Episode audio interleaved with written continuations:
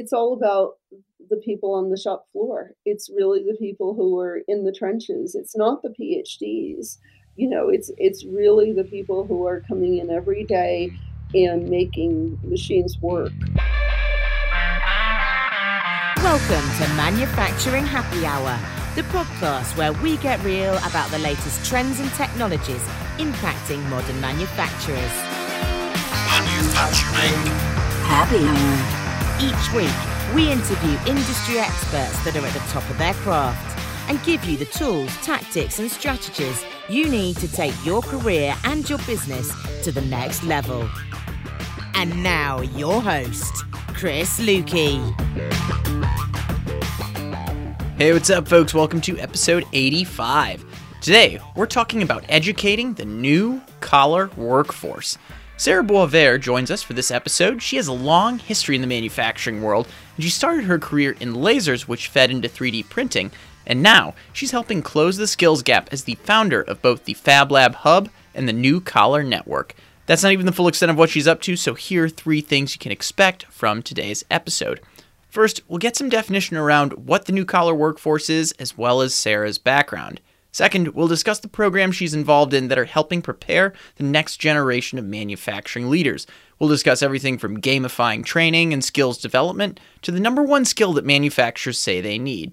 Finally, we'll talk about how she's created the programs and curriculums and what the future of education might look like. As always, if you want to access any resource we mention in this episode, and there are quite a few of them in this one, make sure to head to the show notes page at manufacturinghappyhour.com slash 85.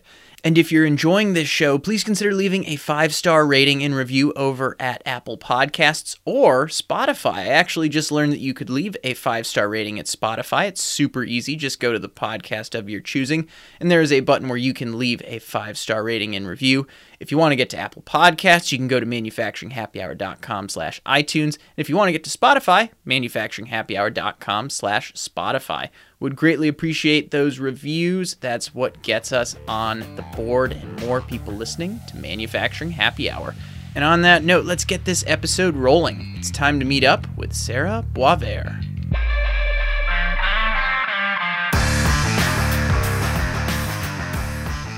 All right, Sarah, it is great to have you here. And we're going to jump right in to the first question. You're the founder of the New Collar Network. How do you describe this new collar movement, if you will, as if we're hanging out having a drink with one another?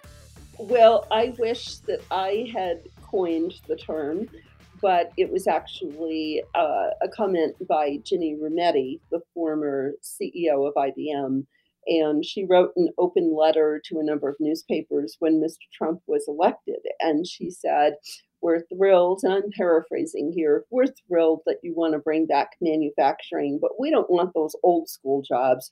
We want new collar jobs. And I just thought that embodied what is happening today in manufacturing, but also in all fields. And all of the blue collar jobs have become digital. And so our organization, the New Collar Network, creates pathways for people to get those engaging, fun, uh, well paying new collar jobs, often without a college degree. I love that succinct example. And we're going to dive into that a bit more as we get into the interview. But to say the least, you've had a fascinating career that's led you to this point. So, Sarah, we want to get to know you a little bit first. And and one of the first things that jumps out is uh, your your portion of your career that you spent at a uh, Potomac Photonics. And as I understand it, you invented a key piece of laser technology. You and your company invented a key piece of laser technology for manufacturing, correct? Well, my partner did. My partner, my business partner, invented a miniaturized excimer laser. He was actually one of the first two people to build big excimer lasers, which are used in industrial manufacturing, particularly in the semiconductor industry. Uh, but he had this idea for miniaturizing the laser and taking it from the size of a coffin down to the size of a PC. Mm. And um, my background was in market segmentation strategy. Um, and so I would take his technologies and turn them into products. And so my expertise is really in identifying a market and then making what Bill Davidow from Intel calls the complete product. Uh, and it was a lot of fun. It was uh, it was a great uh, opportunity. Uh, we also built laser machine tools uh, for micro manufacturing and developed processes for uh, micro machining nitinol for the first stents for Johnson and Johnson, as well as a whole lot of medical devices you hope you never need. Mm-hmm. And um, yeah, it was it was it was just a, a, wonderful company. They are still going. Potomac is uh, now uh, run by uh, a, um, uh, I think of as a young man who um, uh, we hired as a junior salesperson years ago, and he's now uh, CEO. Mike Adelstein is now uh, president and CEO of the company and has really done an extraordinary job of taking the technologies that we started with and and really adding a lot of other uh, methodologies to uh, really create um, a, a, contract manufacturing business that focuses heavily on microfluidics. They do a lot of things, but he he has made an enormous impact on the manufacture of microfluidic devices. So yeah. One thing I love about that story is you talk about, hey, your partner invented the technology, but you leveraged your strength of segmenting that market, right? So seems like a, a perfect partnership there. I have a couple questions about this, but one that popped into my mind since you were on the market segmentation side, was there a market you ended up serving that surprised you that you're like, huh, I didn't expect this market to pop out? Well, definitely the laser for LASIK. Um, mm-hmm. And uh, you know, we knew that that laser micromachining was was a great opportunity for this kind of uh, deep into the UV wavelength. So we were at 193 and 248 nanometers. Um, so pretty much everything absorbs, and you can make very, very small features down to a micron. You can do less than a micron, but it's hard to be repeatable. Uh, but it was um, interesting because people had been using very large excimer lasers and when LASIK first came out, you know, decades ago, you had to sit very still um, because they did it all in one blast. And but mm-hmm. I, I, knew about LASIK and and I knew that our laser didn't have enough power to do that. And one day, um, Randy Frey called me uh, from from autonomous technologies and said I, i'm interested in your laser and i immediately said to him oh we don't have enough power and he said no you don't understand. And he had gotten a an sbir from the air force and he had developed a tracking system so that you could track the eye and people didn't have to sit still and so then you could use a small laser because you could focus down and move the laser with the with the tracking system. It was originally developed for um, uh, the tracking of Scud missiles, what the Air Force interest was, and uh, and so suddenly because that technology was available it allowed our laser to to be functional in in that setting. Um, the Air Force also paid for an SBIR two, where we were able to miniaturize the gas supply and excimer lasers, as many of your listeners know. Uh, a, key component that makes it laze is fluorine gas, which is you know not the easiest thing to deal with. And the idea of having ophthalmologists, you know, have to have full tanks of fluorine. Typically, you had two, three big tanks of gas, one of which was fluorine, um, was really a barrier to market entry. And mm-hmm. as you know, uh, market segmentation is really about creating products that are specific to a market so that the end user has absolutely no uh, uh, uh, barriers. I mean, they're ready to adopt and they stay loyal to you because you meet all of their needs. And so the miniaturization that my partner, Dr. Paul Christensen, was able to achieve really allowed for um, the market to be available to us. Yeah. So from from missiles to LASIK, I think these are a couple uh, applications our in, uh, our audience can can certainly understand. You know, I, I, think my biggest question from this early experience is how did this early experience shape your career today as you reflect back to some of the earlier parts of your career? Well, we, you know, we were doing this in, in the 80s. And so mm-hmm. you can imagine when you uh, needed to hire people who were operators and technicians, uh, you really didn't have uh, training programs. and so we had to do in house training. Uh, the company has done some uh, work with the Community College of Baltimore County on, um, on uh, two year degrees. Uh, and it, really uh, made me realize uh, that, particularly in in the contract manufacturing side, but also when you were building lasers, that it's it's all about the people on the shop floor. It's really the people who are in the trenches. It's not the PhDs. You know, it's it's really the people who are coming in every day and making machines work um, and following QC and following uh, procedures that are really allowing for uh, the quality products that are, that you have to produce in that industry. You can't have a laser fail in the middle of, of eye surgery, and mm-hmm. so uh, the demands are are really stringent. And it was, you know, we we had to train our own people, and so it it, it really um, it was very uh, important to me that we had good staff and uh, as as my career advanced and we sold the company and and I, I was consulting for MIT in the media lab and the Fab Foundation I started to see that many of the companies that were in my industry were suffering the same things where they they just couldn't find people. I mean, today it's easy to find an engineer, mm-hmm. but boy, try and find a CNC machinist. You know, there's there's another whole ball game, and we've convinced everyone that they have to go to college. Um, and so the people that we used to be able to more easily find at community colleges or through uh, trade schools um, were no longer available. And I'm excited to talk to you about what you're doing for the workforce situation here in a second, but I feel like there's one other career question I have to ask you because we've been talking lasers, but you also made the jump to 3D printing and additive manufacturing as well. So tell me about that transition going going to that part of your career. Um, well, actually, the first time that I uh, uh, did anything with with with uh, 3D printing was we had read a paper, I read a paper by Chuck Hull um, on stereolithography.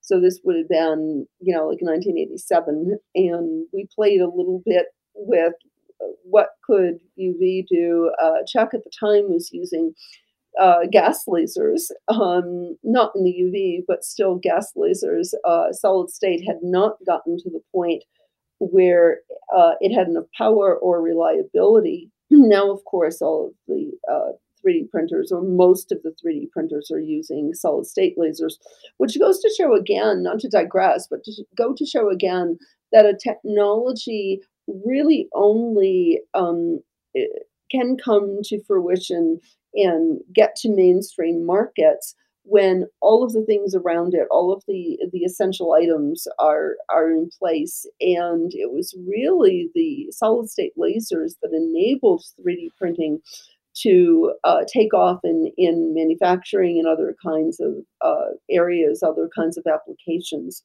Um, and it was when I was uh, consulting for MIT that I met uh, people from the Enable project. I don't know if you know Enable. Um, they're a, a nonprofit that volunteers that 3D prints hands and donates them to children oh, and adults with no hands. And uh, we were looking at um, we were looking at some miniaturization of the hands at, for smaller children in other countries like India, and some of my interns were redesigning the hands, and and that was kind of how how I really started to spend much more time uh, with 3D printing. Excellent, and and I'm excited to get into the meat of this conversation now, and and learning more about like Fab Lab Hub and America Makes a lot of these things that you're up to now. But I think a basic question to make sure our audience gets the right foundation to start is what is a Fab Lab?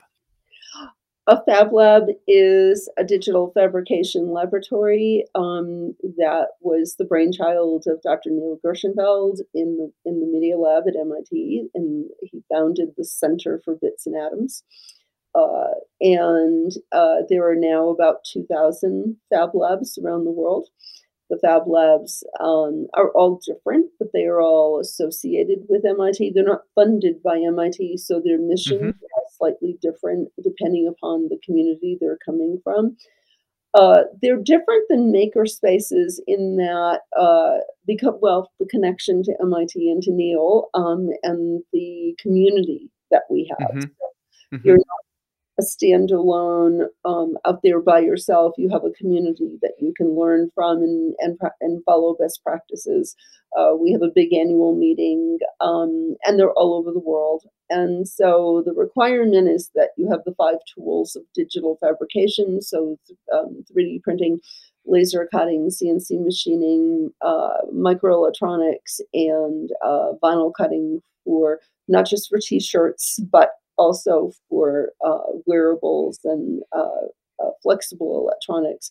And it's all tied together by CAD and CAD design.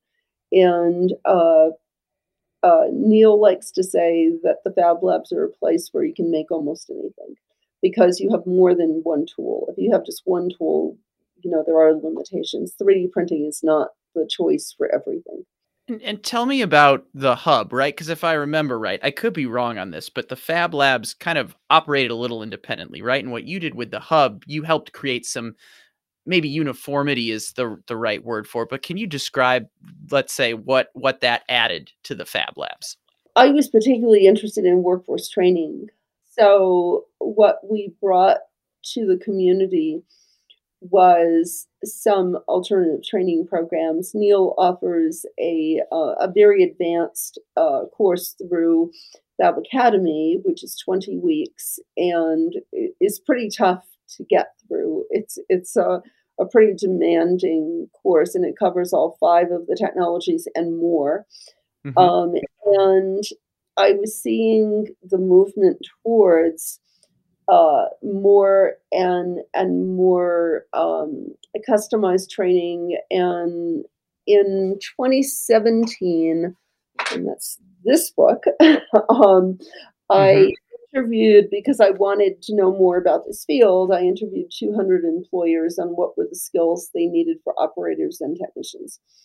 And as I looked at that, I, I, came to realize that 20 weeks was too long, um, a two year degree was too long. And uh, I hit upon, I got done the research and I thought, well, what they want is what we do in Fab Labs. They want hands on training, they want problem solving, yeah. but we really want something short and sweet to the point, affordable for the student, affordable if the employer is paying for it, and um, and skill specific. And so I basically broke down all of um, the training to uh, shorter uh, uh, lengths of time. So um, the average length is four to six weeks. And the average cost is $250. And so I had a lab to de- Fab Lab Hub really was to develop those programs and yeah. test them here. And I couldn't afford to do it in Cambridge, so I moved it to Santa Fe, New Mexico. So I live in a rural state that's affordable.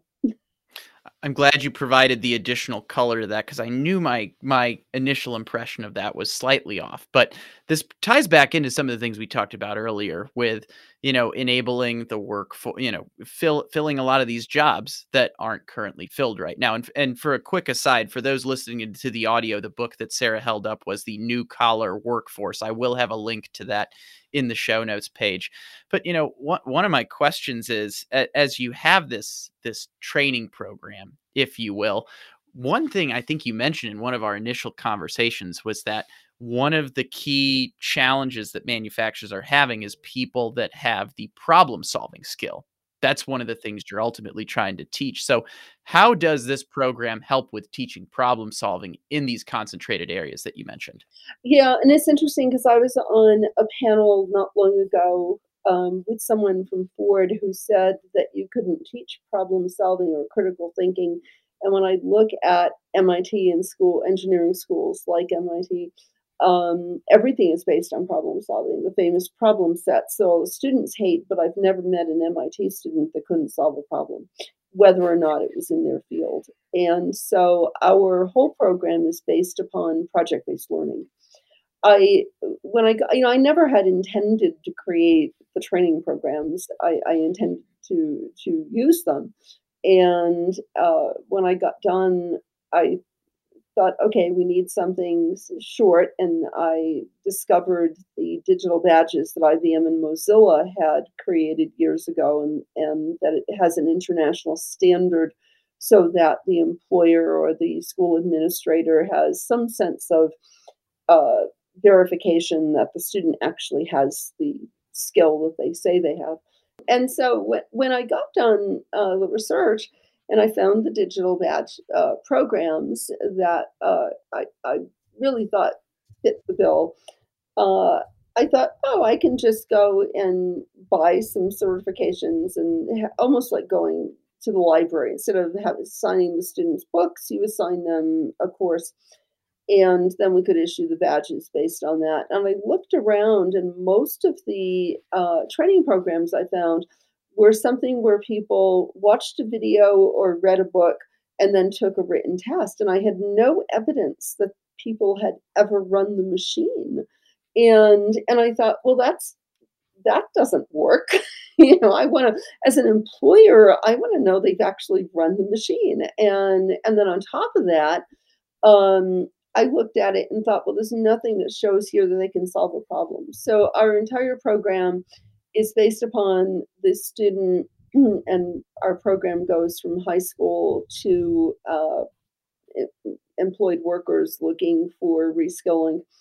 And our entire program starts with the student identifying a problem, and your audience in manufacturing will know that's half the battle, right? Knowing what is the problem, why did the machine fail, why did the part yes. come out the way I thought it was going to come out, why is the machine not functioning? In the, in the case of 3D printing, we're often uh, customer service for new companies, uh, new new uh, vendors is a new concept, and uh, you look at all of those things and and i thought I, we need people to identify a problem whether it's at work play sports or home and then they care about it. Then they care that their problem is solved. And uh, they go through a process um, through the elements of the course um, that allows them to iterate their solution. Um, typically, they come up with solutions that will never complete in the six weeks or four weeks or whatever it is.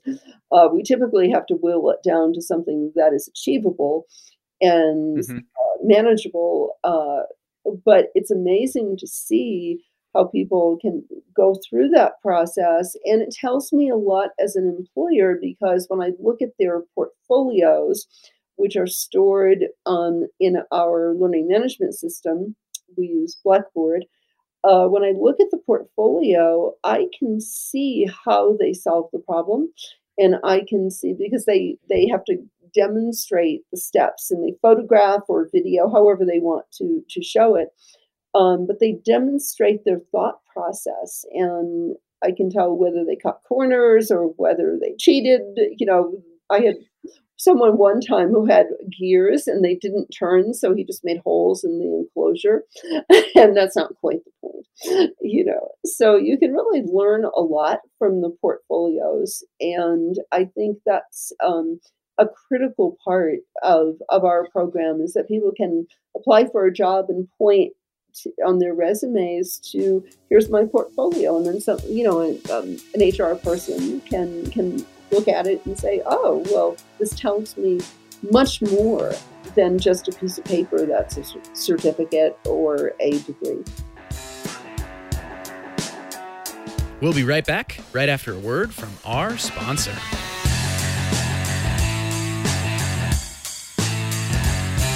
Are you looking for an industry event that's the true intersection of today's advanced manufacturing technologies? Well, that event is IME West, taking place April 12th through 14th, 2022 in Anaheim, California. And here are three of the reasons why I think you should join me at this show. First, you can connect with top suppliers and technology vendors. This is the spot to connect with folks that are ready to help you with your product development needs. Second, build your knowledge. IME West features everything from industry deep dives to emerging technology insights. They're educational offerings for everyone, whether you're in engineering or over in the C suite. Finally, grow your network. Connect with manufacturing leaders, subject matter experts, and more at the largest annual gathering of the advanced manufacturing community. Whether you're in automation, medtech, plastics, or manufacturing design, people from all of these spaces will be at IME West. And yes, I'm excited to be attending as well. If you want to join me in Anaheim, California, April 12th through 14th, then head over to manufacturinghappyhour.com slash IMEWest for more information and to register today. I hope to see you there. And now, back to today's episode.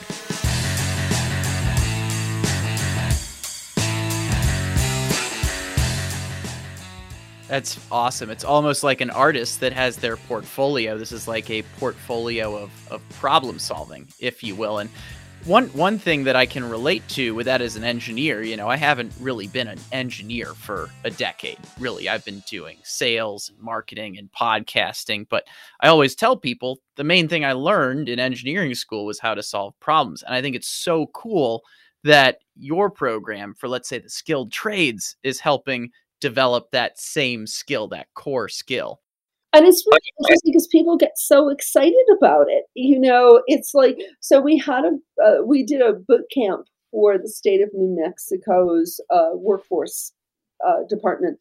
And we had a guy who had a tractor and he had broken one of the parts and he couldn't it was an old tractor he couldn't get the part anymore. And after and this is a guy who was 50 years old had been laid off as a mechanic for the ski resort here in town and um, was bas- not a computer guy, had never done CAD. And in two weeks, he was designing threaded parts, which you know is no small feat, to fit into um, the the uh, to replace the part that that was broken. And he was just so motivated because now he had what he needed, and it it's really gratifying you know, to see the difference. And it's so much more fun to teach it. I mean, um, I I can't believe that, you know, I'll get done a lecture and I think, oh God, who wants to hear me talk? You know, of course, I've heard the talk a million times and people love my talks, but it's not nearly as much fun as when you're playing with stuff. Sure, I, I love that story about the tractor because I think when when we initially chatted, you mentioned you had three students do something around like a wildfire audio sensor. Am I, am I, can you go into that one a little bit more? I thought that one was pretty fascinating as well. Well, those are our three U.S. Department of Labor registered apprentices. Got it. Okay. The way that I support my nonprofit is we have a little contract manufacturing company. So Fab Lab Hub is actually a little commercial Fab Lab uh, manufacturing group. And um, it also teaches our apprentices uh, real world manufacturing problems and dealing with customers and deadlines and communicating with customers who don't know anything about manufacturing and trying to to uh, succeed with with our non-technical people. So it it really is a wonderful program, and all of the proceeds fund our our education. And the um, I have three U.S. Department of Labor registered apprentices, which um, people today don't know what that is um, because we've lost um, so much of the apprentice programs. Um, they're still heavily in the in things like construction, um, and it's you know Germany and Europe still have really robust apprenticeship programs.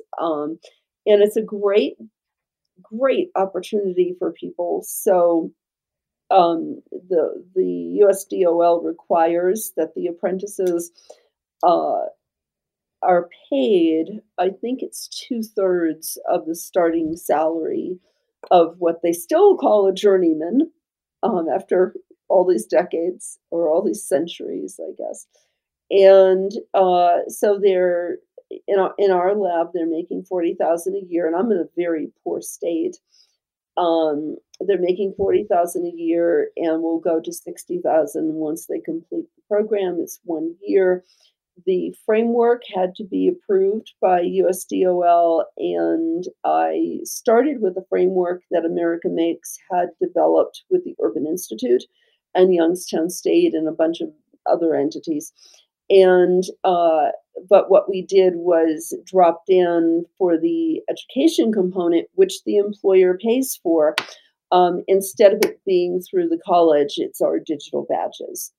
and so our nonprofit is um, a part of the MIT Fab Lab network. So we do have a good connection, but we're not actually, um, um, you know, higher education. We're, we're not a college.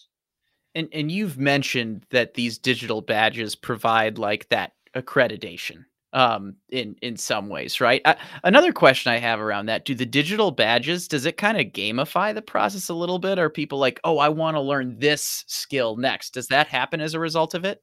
Absolutely. Um, people take our intro to digital design and we start everybody with tinkercad um, which you can do an incredible amount with. Actually those threaded parts i had actually two or three students who all designed threaded parts that had to screw together um, in Tinkercad. Um, but they get so excited. Um, if you start on something like Fusion or Rhino or SolidWorks, it's such a steep learning curve that they get discouraged. And so this way, we're able to get people up to speed really quickly. They're able to make something, and the next thing they say is, When can I learn Fusion 360? Um, and halfway through our first class, they're all asking about what's the next thing. Um, so it, it, there is a, a, a, real element of gamification with the badges, and um, they're you know they're short enough that um, in today's world, you know you, you may you may start college and then you know stuff happens your something happens in your family and you have to quit school and you have nothing to show for it and you've paid a year of a lot of money whereas here you you you do something you have something to show for it assuming you know you you do the work and you and you pass but um it's basically pass fail you know it's basically the uh, the project is is how you get the badge. And it gives people portability um, it gives people a way to get into tech fields who i find never really knew that it was a career path. and we saw that at Potomac actually in this book, which is a um, a book. Uh, my first book people loved, but the kids weren't reading it, and I thought, well, they need video. And so this book has augmented reality, and it's a photography book of um, the people and, and, people working in with these new technologies and uh, they pop up and tell their story through the augmented reality, which is better than me telling it or them having to read it. And there's a, a guy in this book named John Ford who works for Potomac. And John, I think, was hired in around 2005. Um, hated school, but loved math and couldn't get into college went to the community college hated it he didn't he liked hands-on learning and that's not what they had. And so he uh, got a job at Potomac. He dropped out, got a job at Potomac as a laser operator, and uh, has been there now, I don't know, 20 years, 20 plus years. And um, what he always likes, he runs four labs. He's now an engineer. And he likes to say, you know, any job has a bad day, but how bad can the day be when I get to play with lasers all day? That is uh, that is a very quotable line right there, and, and great motivation for the manufacturing space. By the way, the uh, one of the other books that Sarah's written, the one behind her, is "People of the New Collar Workforce," so will also be linked up in the show notes. you know, as we're getting to the end of our conversation, I I have to ask, thinking ahead, you know, let's look five years out. Sarah, do you think we're moving in the right direction to to let's say evolve education? I think you've mentioned before that you do feel education has lost its way a little bit. What's your prediction for five years out? Well, in the ten years before before COVID, um, there was an 11% decline in college enrollment. And so the kids are start and the parents who pay for it, you know, in a, in a lot of cases, are starting to look at education. And unless you're in a STEM field, you know, unless you really are going to become an engineer or a doctor or a lawyer, um, college does not necessarily uh, give you uh, uh, does not necessarily ensure uh, a successful career economically. And I think that with these kids being digital natives, uh, they learn so much online. Um, you know, it's it's a different world. The world is really changing, and education has to change with it. And of course, COVID uh, just is accelerating that. Um, there is far more interest at the college level on certificates um, and uh, digital badges and short term programs. I consult for the National Governors Association, and someone from Harvard told us I was running some roundtables uh, that Harvard now issues more certificates than they grant degrees. And I read in the Wall Street Journal this year that they're actually thinking of taking the Harvard MBA and turning it into a certificate program, which is pretty startling, you know, but the world yeah. the world is just different. And if the colleges don't get on board, they're just going to go under. They're not going to be able to survive. I uh, started a, a, a conference in 2019, which unfortunately the things I was hoping would come out of it uh, didn't happen because of COVID. It was in November of 2019 because I wanted to get an ongoing dialogue going. But we're starting it again in uh, May of this year, and it's called the New Collar Workforce Summit. And what we talk about is like bringing people to really open the eyes of educators and policymakers and employers on what is actually happening and what are the programs out there that we can model. Um, and then in the afternoon, we have roundtables and we ideate what are ideas we can take home and, and actually have action upon. You know, instead of just going to a conference and being inspired, how, how can we how can we really take action in our communities? And I'm seeing uh, just a huge movement there. It's it's it's here. That's awesome. I mean, you've you've given us a ton of great examples from problem-solving portfolios to how to what you're doing to what Harvard's doing to evolve education. You know, I, I want to ask you how to get connect with connected with you and your programs. But first, is of all the ground we've covered today, is there anything you wish I would have asked you that I haven't yet?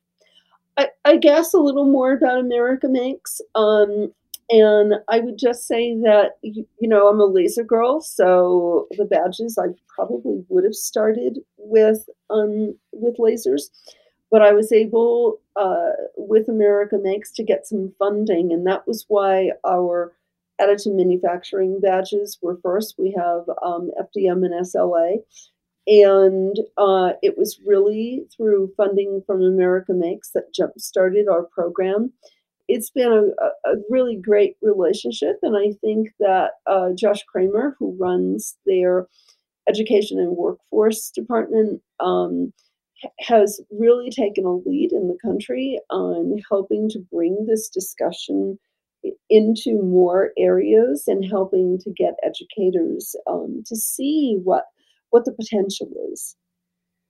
I'm glad you filled in that last gap because Sarah, you are doing a ton for the industry right now, and I wanted to make sure we covered all the ground. As as we wrap up, what's the best way to connect with you and the programs you're involved with? Uh, it's newcollarnetwork.com, and uh, anytime anything comes in through our contact page, it gets uh, sent over to me from our media people. So um, that's always a good way to reach me. Uh, and it's collar like your like your shirt. So Mhm. that kind of collar with two L's. Well, I will have a link to newcollarnetwork.com over at the show notes page, along with all of Sarah's books. And as we wrap today, Sarah, this has been a, a fascinating conversation. Uh, thank you for all the work you're doing for the industry. And uh, thank you for appearing here on Manufacturing Happy Hour. Well, thank you for having me. Cheers.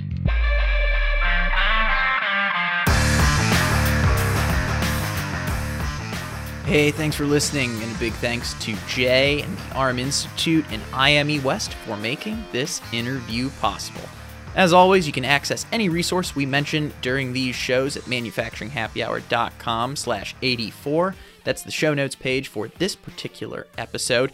And as we wrap up, you know, I know I just gave him a shout out. I actually gave him a couple shout outs, but hey, one last shout out to IME West for sponsoring the show. You're going to be able to find both Jay and myself there. We're both going to be speaking at that event.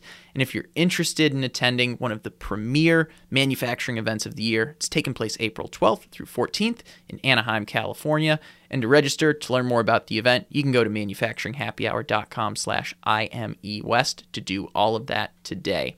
If you're enjoying this podcast, if you enjoyed this episode, please consider leaving us a five star rating and review over at Apple Podcasts. You can get there on your iPhone or on your desktop by going to manufacturinghappyhour.com slash iTunes. It'll take you straight there. It's easy to hit that five star button, and your reviews don't need to be more than a couple sentences. And by the way, when I see those reviews, I love giving our listeners a shout out on this show. So keep that in mind. We'd love to see you there. With that, that's a wrap for this week. Stay innovative, stay thirsty. We'll catch you again here at Manufacturing Happy Hour real soon. Cheers. Thanks for listening to Manufacturing Happy Hour. Powered by the Industrial Network.